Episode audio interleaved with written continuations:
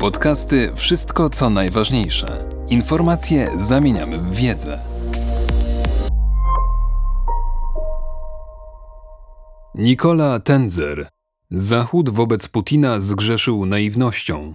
Pomysł, że można by nawiązać z Putinem stosunki oparte na zasadach stabilności i zaufania, został już dawno zweryfikowany przez nagą rzeczywistość, pisze Nikola Tenzer. W książce La connaissance inutile Wiedza bezużyteczna z 1988 roku francuski filozof Jean-François Revel analizował klasyczny paradoks. Nigdy wcześniej nie dysponowaliśmy, zwłaszcza osoby decyzyjne, tak dużą ilością informacji, ale jednak w niewielkim stopniu przyczynia się to do podejmowania najlepszych decyzji. Wszystko dzieje się tak, jakby wiedza była odłożona na bok, a dezinformacja w ścisłym tego słowa znaczeniu miała pełną swobodę rozwoju.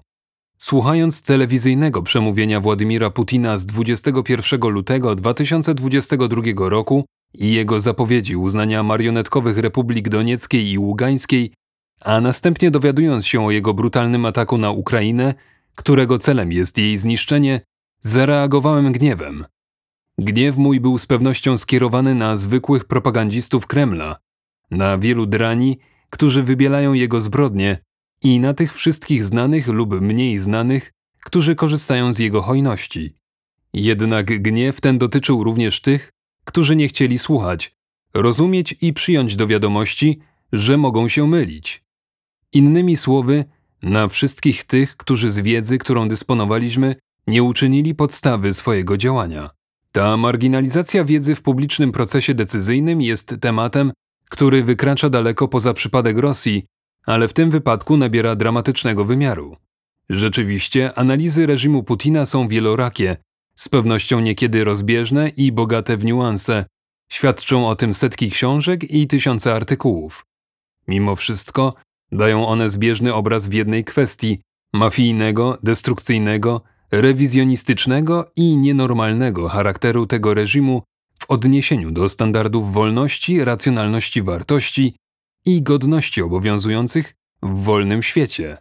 Pomysł, że można by nawiązać z nim stosunki oparte na zasadach stabilności i zaufania, został już dawno zweryfikowany przez nagą rzeczywistość.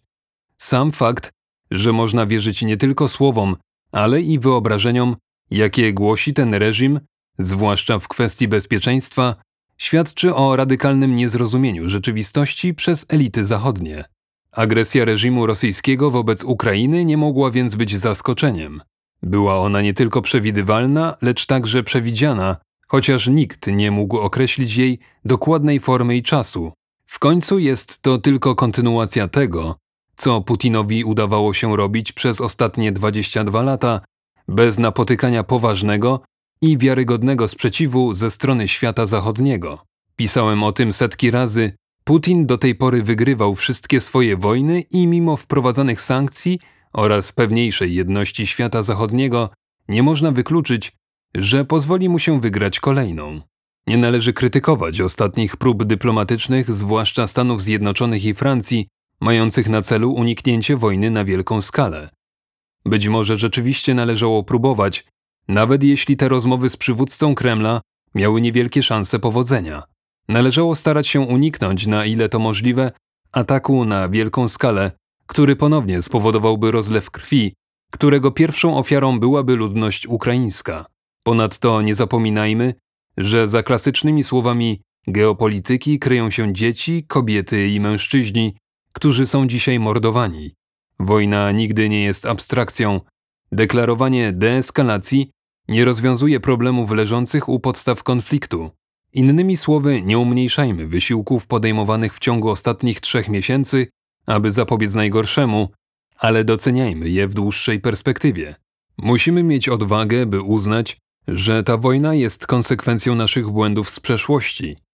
Gdybyśmy podjęli działania już w latach 2008, 2013, 2014, 2016 i tak dalej, Moskwa nie doprowadziłaby do jeszcze większego zaostrzenia sytuacji ani nie wzmocniłaby swojej armii.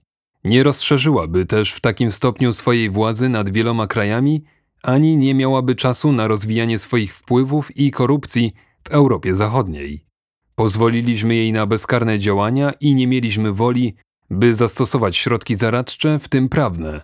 Zachód wobec Putina wyglądał czasem jak kurczaki stojące przed nożem lub jak początkujący żołnierze z granatem z wyciągniętą zawleczką. Traciliśmy cenny czas na wymyślanie najbardziej pokrętnych schematów i struktur, które pewnego dnia miałyby regulować nasze stosunki z rosyjskim reżimem, a czasem upajaliśmy się słowami. Nie rozumieliśmy, że gdy my się bawiliśmy, Putin podsycał ogień. I, jak powiedziałby Leo Strauss, nie wiedzieliśmy, że gramy na lirze, gdy Rzym płonie. Nie można tego jednak uznać za usprawiedliwienie. Nie będę tu wracał do źródeł naszych błędów. Mylenie kraju z reżimem, koncentrowanie się na interesach, domniemanie racjonalności, brak dostrzegania związku między represjami w kraju a agresją za granicą, brak zrozumienia, co oznaczał kremlowski rewizjonizm historyczny, którego kulminacją była likwidacja memoriału, niezwracanie uwagi na powtarzające się masowe naruszenia prawa międzynarodowego itd. Tak Minimum odpowiedniej lektury pozwoliłoby na zrozumienie prawdy. Fakt, że państwa zachodnie zamknęły się w klasycznej wizji geopolityki w stosunkach z Rosją, miał znaczący wpływ na niedocenienie liderów rosyjskiego reżimu. Uniemożliwiło to elitom zachodnim zrozumienie właściwego ciężaru ideologii rosyjskiego reżimu i sprawiło, że w większości przypadków nie były one wyczulone na jego dyskurs propagandowy, a nawet nieświadomie podchwytywały pewne jego narracje. Niewątpliwie zgrzeszyliśmy więc brakiem zdecydowania i nie jesteśmy jeszcze w pełni racjonalni. Wystarczy zauważyć, że niektóre państwa Unii Europejskiej, a także Wielka Brytania oraz Stany Zjednoczone nadal przyjmują osoby z otoczenia Putina i ich inwestycje. Nowe sankcje nałożone przez Stany Zjednoczone, Wielką Brytanię i Unię Europejską wydają się nieśmiałe, nawet jeśli stanowią niezaprzeczalny postęp. Nie jest łatwo uwolnić się od tego częściowo zamierzonego braku rozsądku. Konieczne jest, aby przywódcy na Zachodzie zdawali sobie z tego sprawę i potrafili to ocenić. Ten brak rozsądku może być zarówno problemem personalnym, jak i wadą instytucjonalną, która wiąże się z dostarczaniem analiz przywódcom politycznym, a z pewnością także z ich gotowością do przyjmowania tych analiz. To, co wydarzyło się w ciągu ostatnich kilku miesięcy, pomogło im otworzyć oczy. Jednak zrozumieć, to nie tylko patrzeć na splot wydarzeń, który spowodował, że ich strategie spotkały się z ostrą krytyką, ale także zrozumieć przyczyny tego stanu rzeczy.